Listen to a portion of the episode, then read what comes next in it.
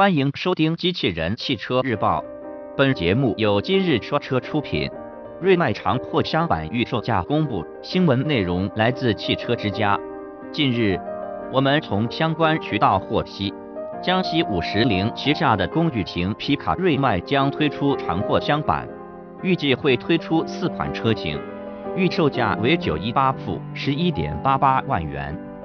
瑞迈长货箱版在外观和内饰方面与现售的标准型保持一致，并对车身长度、轴距以及货箱尺寸进行了加长，使其拥有更好的载物能力。